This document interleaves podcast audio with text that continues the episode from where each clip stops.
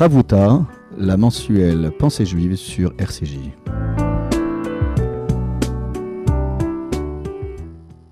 Bonjour chères auditrices et auditeurs de RCJ, euh, bonjour Michael. Euh, nous voici de retour pour une nouvelle page de Chavuta, étude en binôme d'un texte du livre du Pentateuque. Euh, toujours en mettant en valeur la notion d'humanité. Donc je rappelle aux auditeurs qu'il n'y a pas d'étude de la paracha de la semaine, mais que c'est à chaque fois le choix d'un texte. Et nous avons euh, terminé euh, l'année dernière le livre de la Genèse et nous allons débuter euh, cette nouvelle formule de Chavruta avec le livre de l'Exode. Mais cette fois-ci, nous ne sommes plus deux, mon cher Michael. Il y a quelqu'un qui n'est ni rabbin, ni homme, une participante qui va nous accompagner durant toute l'année, un regard féminin, une voix particulière. Bonjour Déborah Munzer. Bonjour Olivier Kaufmann. Vous êtes productrice de films et avec nous, vous allez euh, étudier euh, ce texte biblique de l'Exode. Et je vous laisserai donc le soin euh, dans quelques instants de nous rappeler les règles du jeu, de nouvelles règles du jeu, mon cher Michael, que nous allons devoir respecter, vous et moi avec beaucoup de célérité. C'est avec d'autant de plaisir que euh, je souhaite la bienvenue à, Déborah et, lui dire euh, combien euh, les rabbins que nous sommes sommes heureux de parler avec les femmes. On nous reproche souvent de parler des femmes mais pas avec les femmes. Eh bien, nous allons prouver le, le contraire avec cet élargissement de notre Ravruta. Merci pour l'invitation. En tout cas, j'essaierai d'être à la hauteur de, de, ben de, votre étude et de, de, vous poser les bonnes questions. Alors, en, préparant un petit peu euh, cette émission et puis ce, nouveau concept avec vous deux, euh, eh bien, vous m'avez demandé, euh, comme ça je le dis aux auditeurs, hein, c'est un petit peu plus, plus spontané comme ça, vous m'avez demandé de vous malmener. Ce, verbe a été, euh, a été plusieurs fois prononcé. Alors je ne sais pas si je vais vous malmener, en tout cas je vais essayer de vous poser euh, toutes les questions que je me poserai pendant l'étude et puis euh, d'essayer d'apporter un éclairage peut-être nouveau, différent, particulier avec, avec ma méconnaissance plutôt qu'avec ma connaissance. et je, je, vous laisserai répondre. j'espère qu'on qu'on pourra comme ça avoir peut-être un peu plus de de questions-réponses euh, qui permettent aussi euh, à nos auditeurs euh, de, s'inclure aussi dans les questions que je vais pouvoir poser. En somme, une lecture plus dynamique et plus joyeuse. je vous laisse juger et puis on laissera les auditeurs juger à la fin. Ça, je ne sais pas. alors moi, je voulais commencer, parce que j'ai écouté de nombreuses émissions que vous avez faites, je voudrais commencer par lire le, le, chapitre et les versets en français. Je vous laisserai naturellement euh, euh, la lecture euh, hébraïque plus tard. je voudrais le faire pour qu'on ait une conscience globale du chapitre en question et avant de se plonger dans l'étude précise de, chaque verset. Alors voici donc le chapitre 1 du livre de l'Exode. Voici les noms des fils d'Israël venus en Égypte. Ils y accompagnèrent Jacob, chacun avec sa famille. Ruben, Siméon, Lévi et Judas. Isaacar, Zabulon et Benjamin. Dan et Naphtali, Gad et Asher. Toutes les personnes issues de Jacob étaient au nombre de 70. Joseph, lui, était déjà en Égypte. Puis Joseph mourut, ainsi que tous ses frères et toute cette génération-là. Les fils d'Israël furent féconds, ils devinrent très nombreux, ils se multiplièrent et devinrent de plus en plus forts. Tout le pays en était rempli. Un nouveau roi vint au pouvoir en Égypte. Il n'avait pas connu Joseph. Il dit à son peuple, Voici que le peuple des fils d'Israël est maintenant plus nombreux et plus puissant que nous. Prenons donc les dispositions voulues pour l'empêcher de se multiplier, car s'il y avait une guerre, il se joindrait à nos ennemis, combattrait contre nous, et ensuite il sortirait du pays. On imposa donc aux fils d'Israël des chefs de corvée pour les accabler de travaux pénibles. Ils durent bâtir pour Pharaon les villes d'entrepôts de Pithom et de Ramsès. Mais plus on les accablait, et plus ils se multipliaient et proliféraient, ce qui les fit détester. Les Égyptiens soumirent les fils d'Israël à un dur esclavage, et leur rendirent la vie intenable à force de corvées. Préparation de l'argile et des briques de toutes sortes de travaux à la campagne, tous ces travaux étaient pour eux un dur esclavage. Alors, le roi d'Égypte parla aux sages femmes des Hébreux, dont l'une s'appelait Chifra et l'autre Pouah. Il leur dit Quand vous accoucherez les femmes des Hébreux, regardez bien le sexe de l'enfant. Si c'est un garçon, faites-le mourir. Si c'est une fille, laissez-la vivre. Mais les sages-femmes craignirent Dieu et n'obéirent pas à l'ordre du roi. Elles laissèrent vivre les garçons. Alors le roi d'Égypte les appela et leur dit pourquoi avez-vous agi de la sorte? Pourquoi avez-vous laissé vivre les garçons? Les sages-femmes répondirent à Pharaon Les femmes des Hébreux ne sont pas comme les Égyptiennes. Elles sont pleines de vitalité. Avant l'arrivée de la sage-femme, elles ont déjà accouché. Dieu accorda ses bienfaits aux sages-femmes. Le peuple devint très nombreux et très fort. Comme les sages-femmes avaient craint Dieu, il leur avait accordé une descendance. Pharaon donna cet ordre à tout son peuple tous les fils qui naîtront aux Hébreux, jetez-les dans le Nil, ne laissez vivre que les filles. Merci euh, Déborah. Alors peut-être avant d'attaquer euh, les versets que nous voulons euh, consacrer pour cette étude, revenons peut-être sur certains mots prononcés par Déborah, mon cher Michael, du début du texte. Déjà, les noms. Euh, n'est-ce pas étonnant que la Torah, qui fait preuve d'économie des mots, euh, nous rappelle les noms que nous avions déjà euh, lus dans la fin du livre de la Genèse? Pourquoi mentionner tous les noms comme pour nous rappeler qu'ils sont toujours présents, en tout cas dans les esprits des gens, bien qu'ils ne soient plus de ce monde? On, on, peut répondre de la manière suivante, Olivier, c'est une excellente question que de très nombreux commentateurs se posent cette répétition n'est pas anodine, dans le sens où, comme tu le sais, euh, comme vous le savez, euh, cher Déborah, euh, vous le savez, le nom, c'est l'identité. C'est-à-dire que les enfants d'Israël, même s'ils se sont installés en Égypte, même s'ils ils se sont intégrés dans la société égyptienne, n'ont pas oublié leur identité juive. Ils ont gardé leur patronyme, leur prénom, leur nom de famille juif.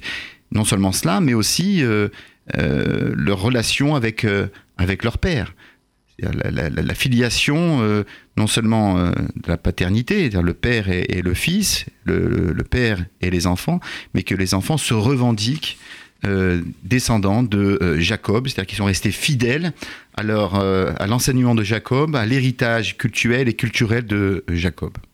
Alors c'est étonnant parce que dans la traduction, Déborah, me semble-t-il, il y a le mot famille dès le début. Alors que si on traduit littéralement, c'est chacun avec son baït, sa maison. Sa maison. Voilà. Donc là encore, qu'on nous rappelle que, en fin de compte, ils ont accompagné Jacob, tout ça on le savait. Mais si ce sont des familles constituées, euh, il est évident que là, la Bible, la Torah, veut nous euh, indiquer une information supplémentaire. Quel est le sens de cette expression Ishuveto Alors, je propose un commentaire parmi tant d'autres. Oui, bien que les enfants d'Israël n'aient plus leurs parents vivants, on rappelle les noms. Et c'est le fameux commentaire de Rachi qui dit que les noms, euh, il ne faut pas juste les invoquer du vivant de la personne, il faut continuer au-delà euh, de la disparition d'un être. Et Dieu sait que la lecture des noms est devenue un rituel. Euh, nous le connaissons très bien durant l'année. Mais l'installation d'une famille, la notion de baït, il y a un, très beau commentaire qui nous rappelle que c'est Jacob qui a tout fait pour que ses enfants, avant même de s'installer en Égypte, se constituent en famille. Comme s'il y avait chez Jacob une forme d'appréhension d'une installation dans un univers inconnu, voire hostile, et que pour être encore plus fort, il fallait être bien accompagné.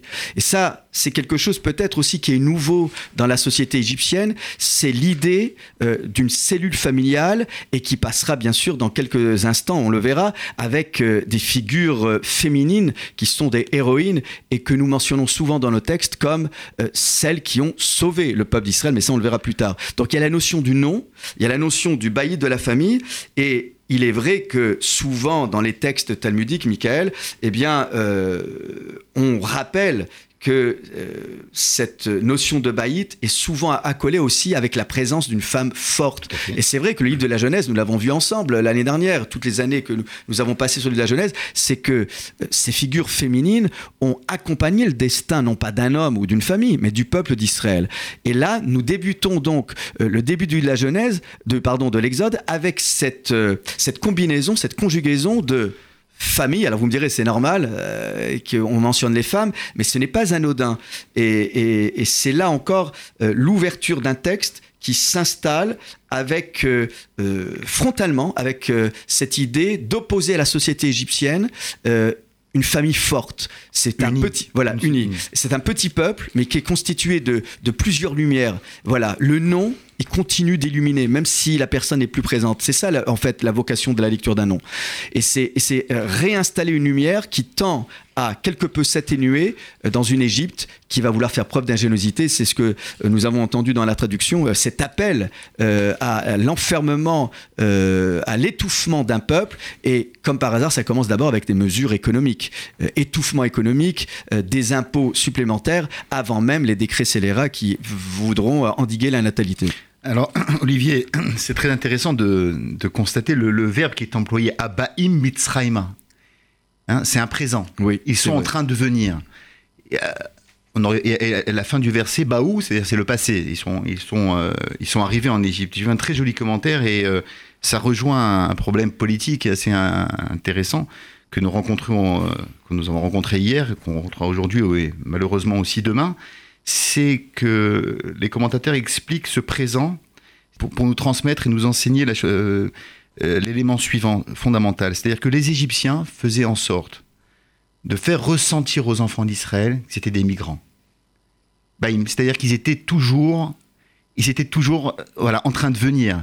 Il n'y avait aucune possibilité d'intégration qui leur était offerte. C'est ce que le Midrash nous enseigne et je trouve c'est euh, assez extraordinaire. C'est-à-dire que les Égyptiens n'ont jamais vu euh, d'un bon oeil leur installation dans leur pays. Donc ils leur faisaient ressentir comme si qu'ils venaient d'arriver. Même si les années et les années passaient, même s'ils montraient patte blanche, même s'ils s'intégraient à la société égyptienne, eh bien ils étaient perçus euh, comme des, des migrants. Alors, Déborah, Déborah euh, vous, avez compris que dans, en fait, dans le même verset, il y a un verbe, le même verbe, lavo, venir, qui est au présent. oui, au, présent, et qui euh, est conjugué juste à la fin au passé. Tout à fait. les fils d'Israël viennent en Égypte et à la fin, c'est chacun y va avec ou est venu avec sa famille. Mais d'ailleurs, à, ce propos, moi j'ai une petite question. Euh, c'est très intéressant, Michael, quand vous parlez de, de ce, euh, du fait que les, les Hébreux, euh, à ce moment-là, sont vécus comme, enfin, sont perçus comme des comme des migrants. Mais ça fait écho, Olivier, à ce que vous disiez sur le, euh, sur le baït, parce que euh, la traduction qui effectivement dit euh, chacun y va avec sa famille, le fait de, de, de, traduire la maison par la famille, ça enlève justement les murs de la maison. Euh, on ne parle ensuite que des personnes, que de leurs identités.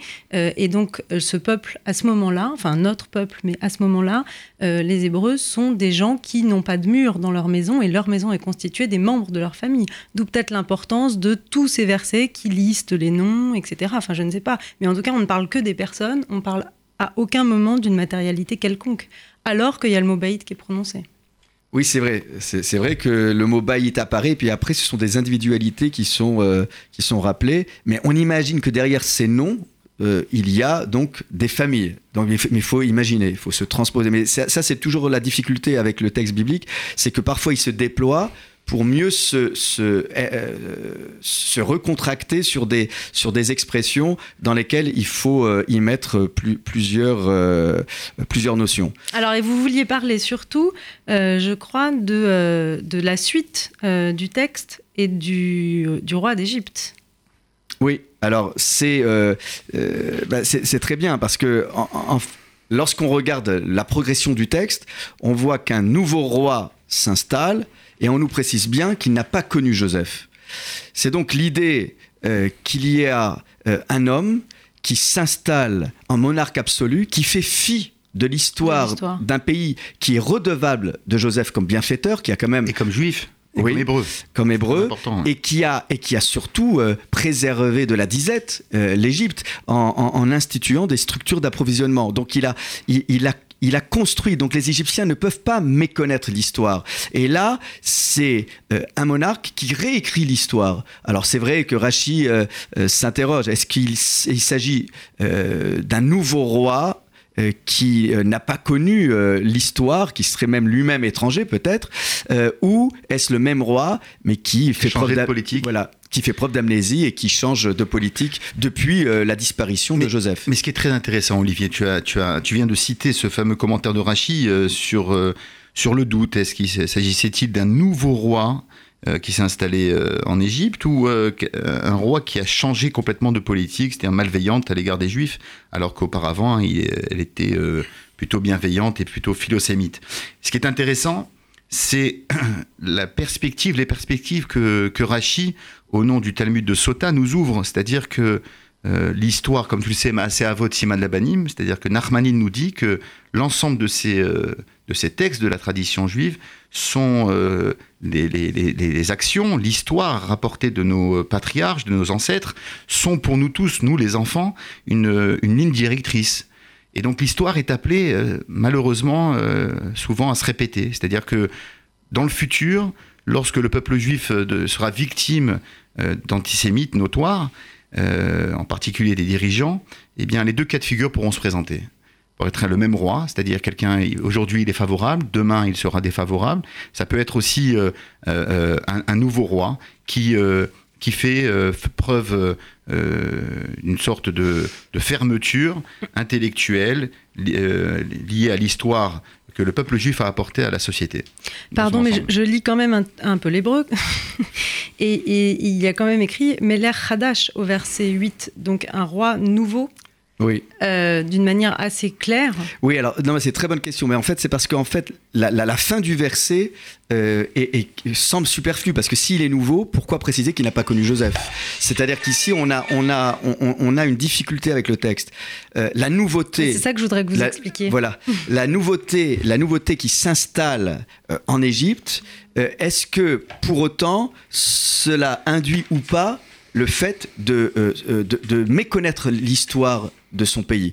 Est-ce que euh, installer un nouveau monde, installer un nouveau roi, installer des, des, nouvelles mesures, est-ce que cela euh, oblige à, faire fi du, passé. Comme si pour construire à nouveau, il fallait euh, faire table rase du passé. Donc bâtir sur, euh, enfin oui, sur rien. Sur rien. À partir de rien. Voilà. Et dans la tradition juive, et c'est vrai, vous avez raison de, nous interpeller à ce sujet, parce que la, tradition juive, s'il est vrai qu'on met toujours en valeur le renouveau, hein, avec cette bénédiction inaugurale qui, qui, est très belle, euh, chez Rianou, qui nous a fait vivre et qui nous a fait atteindre cet instant, ce n'est pas pour autant qu'on ne rappelle pas le passé. Mais le passé peut sembler euh, asphyxiant parfois. Mais alors, du coup, est-ce que vous n'auriez pas par hasard la réponse à une de vos premières questions qui était euh, pourquoi il n'y a pas cette économie de, euh, des noms euh, au début et pourquoi il y a plusieurs versets sur le fait de lister comme ça tous les noms des familles des fils d'Israël.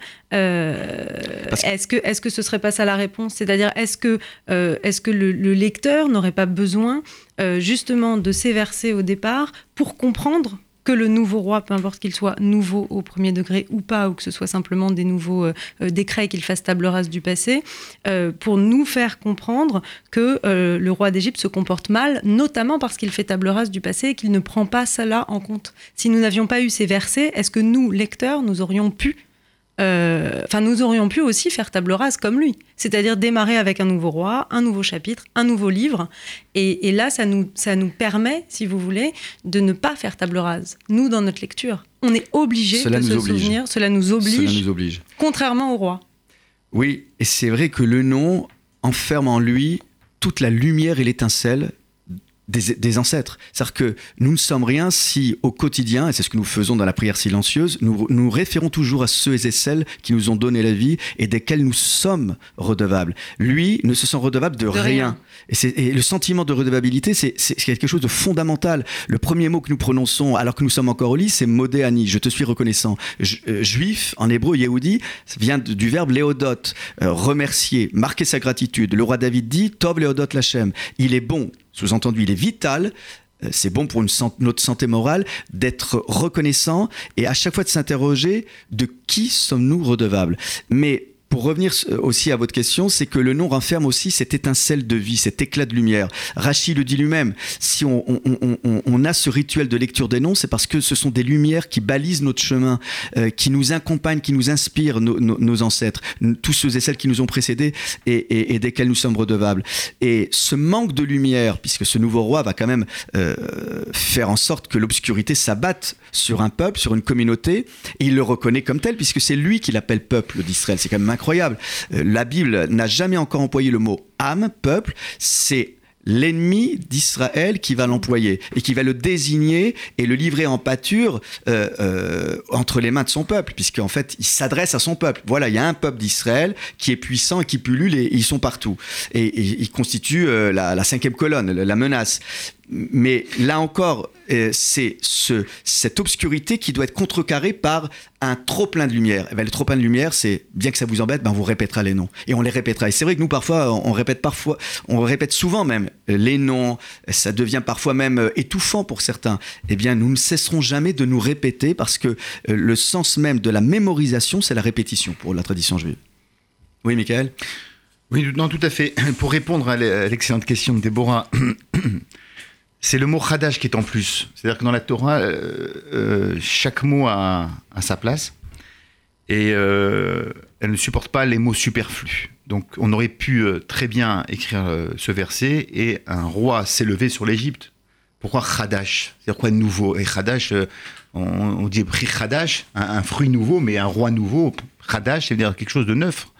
Et donc, euh, c'est pour cela que, justement, les rabbins, dans le Talmud, sont en discussion pour savoir euh, ce que ce mot Hadash veut dire. On aurait pu dire Melech aussi, un autre roi. Mais Hadash est euh, ambigu.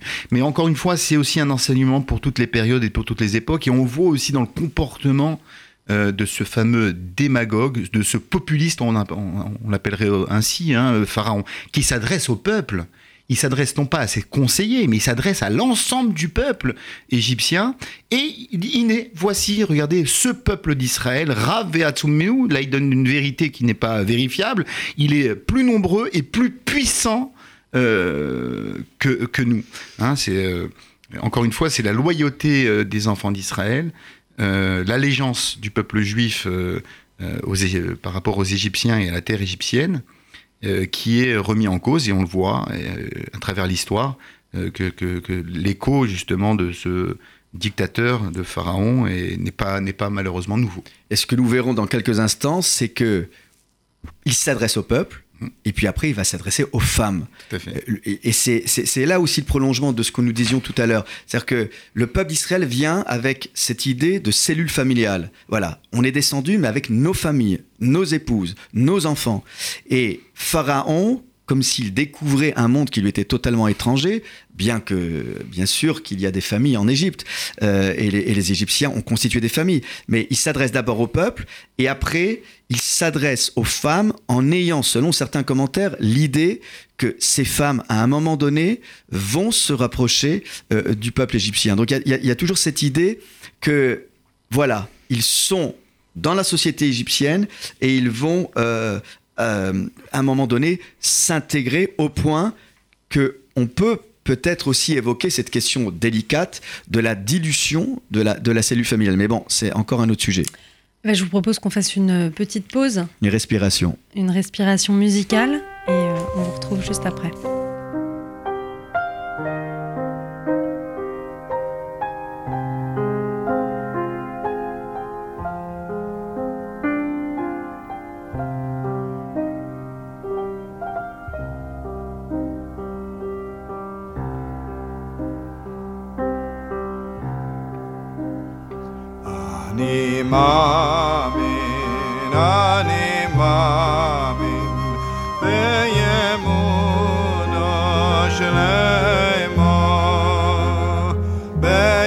אמונו של אימו,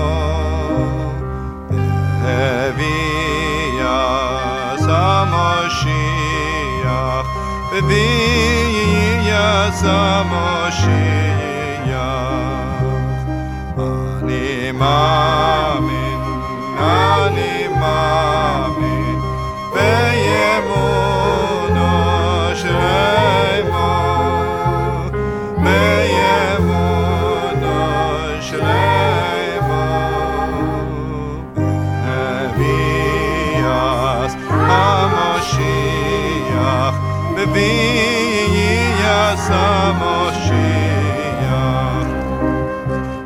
Nous voici de retour après une respiration.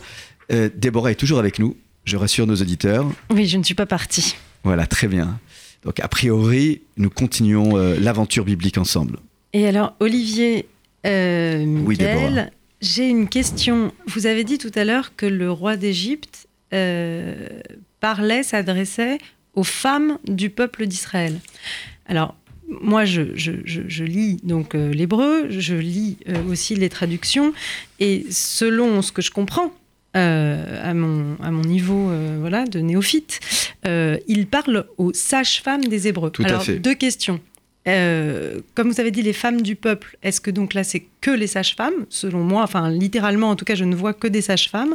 Et deuxièmement, est-ce que ces sages-femmes des Hébreux qui accouchent les femmes du peuple euh, hébraïques sont euh, juives, font partie du peuple ou sont égyptiennes Alors, Olivier, ce que je te propose, c'est de lire le texte. Oui, alors voilà, là maintenant on va, on va rentrer dans le texte. C'est le verset 15. à la question de Déborah. Le verset 15, dans le chapitre 1.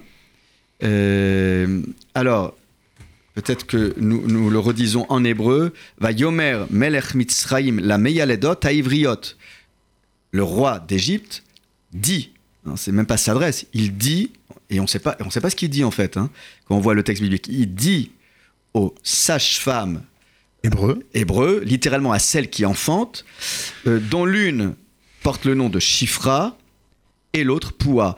Donc le texte est elliptique, on n'a jamais vu euh, ces noms-là, euh, et, et c'est là où aussi il faudra s'interroger sur l'identité de celles qui sortent du lot, a priori.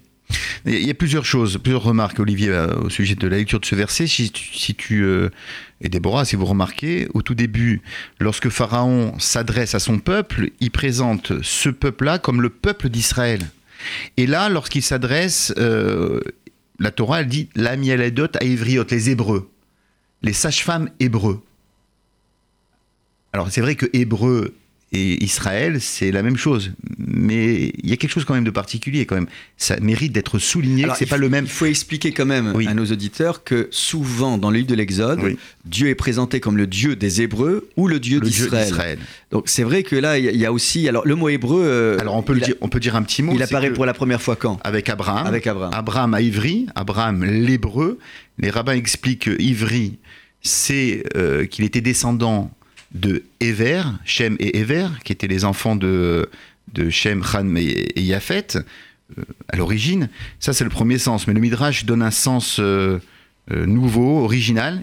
Il explique Ivri, c'est celui qui est de l'autre côté. L'autre côté du Jourdain. Et d'ailleurs, les, Juifs vont être. C'est-à-dire celles et ceux qui, qui vont un petit peu à contre-courant, qui ne marchent pas selon la marche du monde. Hein, Ivri. Donc c'est ça. Hein. Euh, Alors pardon de revenir euh, au texte, mais euh, les sages-femmes, est-ce qu'elles sont juives? Est-ce qu'elles sont c'est des sages-femmes hébreux ou c'est des sages-femmes des hébreux?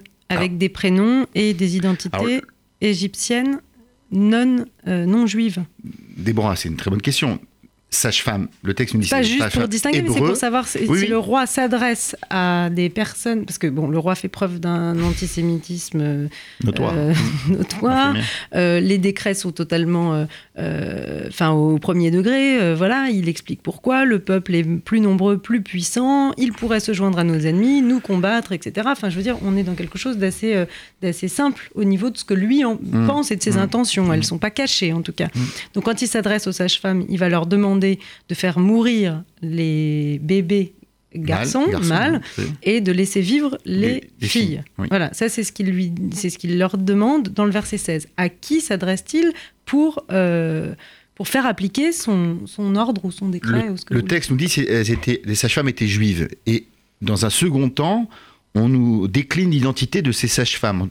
Et les commentateurs disent que c'était les chefs des sages-femmes chefs. Il ne va pas s'adresser à deux personnes, c'est-à-dire qu'elles étaient responsables de l'ensemble des sages-femmes, des Hébreux. Excuse-moi de t'interrompre. Juste, non, mais juste, quand juste pour terminer. mais qui les a institués comme chefs? Parce que c'est là la question. Certains commentaires disent qu'en fait. C'est le roi. Mais, oui, mais oui, mais c'est l'idée aussi de mettre sur un piédestal deux personnes pour instituer un rapport de subordination. Parce que pour appliquer une telle politique odieuse et scélérate, il faut qu'il y ait des exécutants et également euh, des personnes qui vont exercer un rapport hiérarchique. Et c'est ça qui est terrible. Tu as raison, et d'autant plus que le Midrash nous enseigne que euh, Pharaon a mis à mort non seulement les petits garçons juifs, mais même égyptiens. Hmm.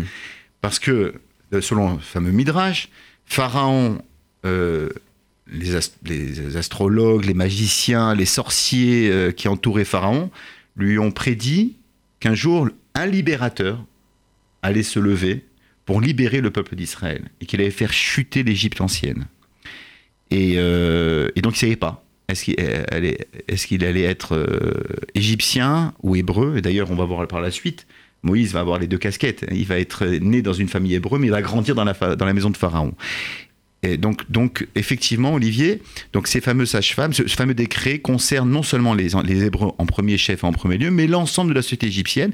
Mais ce qui est intéressant, c'est que la Torah, elle nous présente, le, elle décline l'identité comme étant des, des, prénoms égyptiens, Chifra et Poua. Mais pardonne-moi encore de revenir sur le hmm. début du verset. Quand le roi d'Égypte s'adresse au peuple, on connaît le contenu des propos qu'il va adresser au peuple. C'est faisons preuve d'ingéniosité et puis déploie sa politique, la présentation de sa politique. Mais quand il s'adresse aux sages-femmes hébreux, il n'y a pas de contenu. oui, bah, oui, mais dans le verset, le ah, verset, il, y a, il, y a, un manque. Hein, c'est ce qu'on appelle donc une, voilà, il y a un verbe ah, voilà, défectif. Alors attendez, pour que ce soit clair, pardon Olivier, ce que vous dites, c'est que dans le premier verset, quand il disait euh, pharaon, enfin le roi. Oui, Yomer et Lamo, voilà, il a dit à son peuple, au peuple. Voilà, deux points. deux points. Dans le même verset, il y avait deux points, ouvrez les guillemets, enfin j'exagère, mais voilà, euh, le texte qu'il disait à ce moment-là. Tout à fait. Alors que là, c'est distingué. En verset 15, il y a le roi d'Égypte parle ou euh, dit aux sages-femmes, et au verset 16, il leur dit deux points, et là la phrase. Voilà, ça que vous voilà dites exactement. Distinguer ça en se déploie, deux voilà. C'est inhabituel. Donc c'est pour ça que la traduction de la Bible du Rabbinat, euh, ils ont éludé un peu la, la question. Le roi d'Égypte s'adressa aux sages-femmes. Non, littéralement, va Yomer, c'est il dit aux sages-femmes. Et il faut attendre d'atteindre le verset 16 pour que le verbe dire est répété, cette fois-ci, va Yomer, deux points, quand vous enfanterez, vous accoucherez. Voilà. Donc c'est quand même euh, étonnant qu'on soit obligé de passer par deux versets pour euh, obtenir le contenu des propos. Et alors, est-ce qu'on peut parler un petit peu de désobéissance? Parce que euh, donc Olivier, déjà, vous ne dites pas, vous ne dites pas ce qui va se passer euh, à nos auditeurs. Vous ne dites pas que les sages-femmes vont désobéir, et pourtant c'est un petit peu euh, le cœur de euh, ce chapitre et, presque le plus important, puisque effectivement, donc, ben, on apprend un petit peu plus tard, c'est vrai, mais qu'elles n'ont qu'elles n'ont pas obéi à l'ordre du roi. Oui, alors pas de malentendu. Ce sont des héroïnes qui vont se rebeller et désobéir.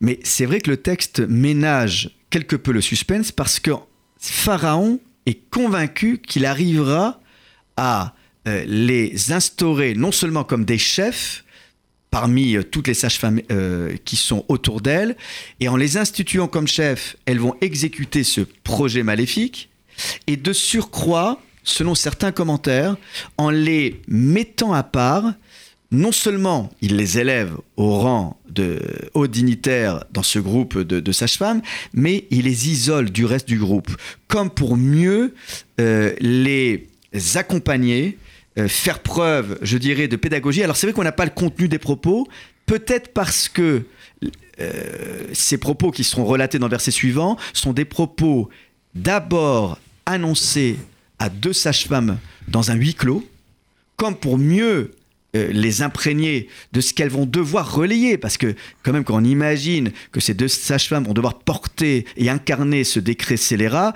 euh, c'est inconcevable. Et Mais on n'a aucune euh, information quant à ce qu'elles pensent, quant à ce qu'elles, euh, euh, à leur manière de réagir à ce que leur dit Pharaon à ce moment-là, à ce que leur dit le roi. Elles ne répondent pas. il y a une résistance, il y a une résistance dans les actes. dans les actes, c'est le plus important. Ah bah oui, évidemment. Oui, non, mais oui, d'ailleurs après par la suite, elles vont être convoquées oui, mais par Pharaon, elles vont, mais, elles vont, exposer peut-être aussi, au regard des commentaires, c'est pour installer la loi du silence le, verset est silencieux précisément pour dire l'état d'esprit de ce roi. Il, est, ingénieux. Alors, ce qui est très intéressant, Olivier, effectivement, il est, ingénieux dans sa, dans sa, dans sa cruauté. C'est-à-dire qu'il a affaire, n'oublions pas que la société égyptienne de l'époque était une société euh, qui se voulait euh, très ouverte, euh, qui était la plus moderne de l'époque, à tout point de vue, à tout niveau. Et donc, tout va se passer dans le silence la mise à mort, l'extermination du peuple juif doit, euh, doit, se doit se passer de façon extrêmement silencieuse. Parce que Pharaon craignait, selon euh, les commentateurs, il craignait un soulèvement, une résurrection de la part de la société civile égyptienne en disant c'est pas possible devant tant de, de, cruauté, de, garder le silence. Et donc on voit Pharaon met en place. Il s'adresse au peuple. Il s'adresse au peuple quand il s'adresse à eux, il lui a dit faisons preuve d'ingéniosité. Il dit pas ce qu'il va faire. Il met pas en plan en, bah, il, rend pas la finalité quand même. Oui, il, explique pas, oui, mais il rend pas faut tout faire pour que ce peuple ne faut, constitue pas une menace. Il le peuple juif, mais il donne pas, il exprime pas la méthode qu'il va mettre en place. Un. Deuxième chose, par rapport aux sages-femmes, il va à huis clos, effectivement, il, euh, il élève d'un point de vue honorifique, au, tout à fait, en termes de responsabilité. Il va d'abord s'adresser à elle, exactement, pour qu'elle soit le relais, pour qu'elle soit le relais sur le terrain, mais de façon silencieuse. C'est-à-dire que même les femmes juives, c'est ce, ce qui va venir quand elles sont en train d'accoucher, elles sont dans un état de, douleur et de souffrance. Oui, mais n'avançons pas trop vite. Elles ne vont pas s'apercevoir justement. N'avançons pas trop vite. Juste une chose, parce que là c'est très important ce que tu viens de dire. Il faut que nos auditeurs et auditrices en prennent conscience. Le livre de l'Exode. Alors c'est vrai qu'en fait, il faudrait pas dire le livre de l'Exode parce que ça induit déjà une souffrance, euh, l'exil du peuple d'Israël. Non, c'est le livre des noms. Et le livre des noms, c'est comme pour mieux aussi souligner la très bonne coexistence entre les Hébreux et les Égyptiens, parce que si le roi a oublié l'histoire de Joseph, les Égyptiens ne l'avaient point oublié. Et c'est précisément peut-être aussi, comme tu l'as si bien rappelé, que pour éviter un éventuel soulèvement du peuple égyptien face à ces décrets qui sont insensés, que on est face, euh, voilà, on est face à un texte qui parfois se déploie et parfois reste complètement elliptique. Et, c'est euh, cette énigme-là euh, que Déborah, euh, sur laquelle Déborah nous a interpellés.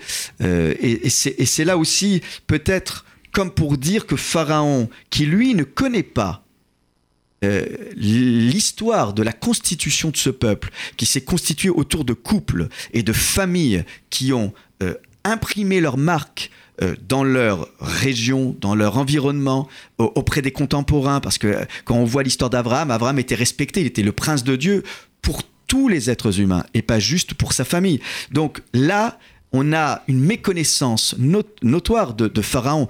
Il, croit qu'il va pouvoir s'adresser à deux femmes parmi tant d'autres, alors qu'il n'a pas compris que cette histoire d'Israël tournait autour des femmes et que la force du peuple d'Israël, c'était parce qu'il y avait des femmes qui avaient accompagné euh, le destin euh, euh, de la naissance du peuple hébreu.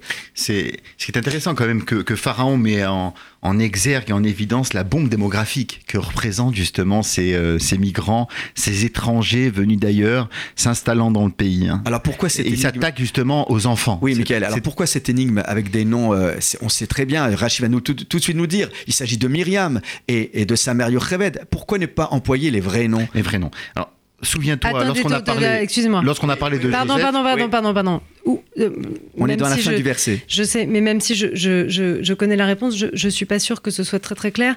Euh, où est-ce qu'il s'agit de Myriam et de Alors c'est Rachi qui nous dit. C'est Rachi, célèbre commentateur champenois, euh, bien connu de nos éditeurs. Au nom du Talmud. voilà, qui cite. Bah, vas-y, Olivier, je t'en prie. Bah oui. Alors, ben, Rachi, en fait, il, est incisif. Quand il, il dit Shifra Zo, c'est Yocheved. Alors attendez, vous êtes en train de nous dire que Chifra et Pouar, qui sont, donc des, noms égyptiens, mmh. euh, les sages-femmes qui sont nommées donc dans le verset 15 parce que le roi d'Égypte s'adresse à elles, parlent euh, à ces sages-femmes, Chifra et Pouar. En réalité, Rachid nous dit que Chifra et Pouar sont des noms d'emprunt pour Myriam et Yocheved. C'est la, ça la future mère de Moshe, de Moïse, et euh, la future sœur de Moïse, Myriam. Oui. Alors, bien sûr, parce qu'il y a une construction euh, sémantique. Euh, chifra, parce que euh, le verbe hébraïque, les chaper, c'est améliorer. Hein. Améliorer, et Rachi nous explique, parce que Chifra, donc Yocheved, avait pour vocation non pas juste de mettre au monde ou d'accompagner l'accouchement, mais de faire en sorte que cet accouchement aille jusqu'au bout, c'est-à-dire d'améliorer le sort du nourrisson. Cet accompagnement, ce sont les premiers soins qu'on connaît aujourd'hui en maternité, mais il semblerait que euh, la question n'était pas juste d'accompagner euh, la naissance, qui était déjà en soi euh, difficile parce qu'elle était menacée par ces, lois qui exigeaient du peuple égyptien aussi, parce qu'on imagine les voisins qui entendaient les, sanglots d'un enfant, Là, il s'agissait donc de, faire en sorte que ça aille jusqu'au bout, le plus loin possible. Et Myriam, c'est euh, l'idée que Poua, ce sont euh, les, murmures. Les murmures de Myriam étaient censés apaiser les sanglots de l'enfant pour que ces sanglots ne soient pas entendus du voisinage. Donc nous avons ici euh, un commentaire certes un peu sophistiqué, j'en conviens, mais qui tendrait, qui tenterait. Non, mais qui est pas sophistiqué, mais qui est plutôt digne d'une série euh, américaine que de euh, que des versets de la Bible. C'est-à-dire qu'on a on a une, une, duplicité et on a des personnages cachés par des noms donc d'emprunts. C'est vrai, c'est vrai. oui. Effectivement, et ce qui est intéressant, c'est que Rachi explique que c'est ces, noms d'emprunt, Chifra et Pois, viennent de l'hébreu. C'est des prénoms hébraïques. Ah bah, à première la bouche, murmure, là, oui, Chifra. Oui, oui. d'après, d'après, d'après Rachi. Mais euh, Rachi est obligé de donner ce commentaire surtout par rapport à la suite, Déborah. C'est-à-dire qu'à la suite, on va voir Dieu va les récompenser, etc. Donc on est obligé. Donc il faut avoir aussi une vue d'ensemble par rapport à tout ce que vous avez lu de, Alors, juste une chose, d'abord, que vous devez comprendre, juste une chose, c'est que là aussi, c'est un point que euh, méconnaît totalement Pharaon, c'est qu'il y a aussi l'histoire biblique qui nous montre que ce sont les femmes qui ont fixé les noms, qui ont donné les noms. À chaque fois, l'acte de nomination d'un enfant, c'est la femme qui nomme dans, la Bible. Et, on voit bien que cette fixation du nom, elle tourne autour des femmes, et que comme par hasard, les femmes euh, qui vont accompagner cette naissance ou cette renaissance, eh bien, ont euh, choisi des noms d'emprunt. Très bien. Eh ben merci, je crois que l'émission touche à sa fin. Euh, merci pour toutes ces explications. J'aurais aimé euh, vous interroger encore sur euh, le verset 19. Les femmes des Hébreux ne sont pas comme les Égyptiennes, elles sont pleines de vitalité. Avant l'arrivée de la sage-femme, elles ont déjà accouché, qui est l'explication donnée par Chifra et Pouar à Pharaon pour expliquer qu'elles n'ont pas pu eh bien, faire appliquer son ordre criminel et scélérat, comme vous l'avez dit, Michael. Euh, et, de savoir si c'était une excuse, un mensonge ou, euh, ou une réalité. Mais... Alors nous nous retrouverons, vous nous avez déjà fixé la feuille de route pour la prochaine émission sur cette question de vitalité. Euh, Chayotena, elles sont pleines de vie mm. et c'est autour de ces questions que nous nous retrouverons la fois prochaine. Shabbat Shalom Déborah. Et Shabbat Shalom Olivier et Déborah. Shabbat Shalom. Chavuta, la mensuelle Pensée juive sur RCJ.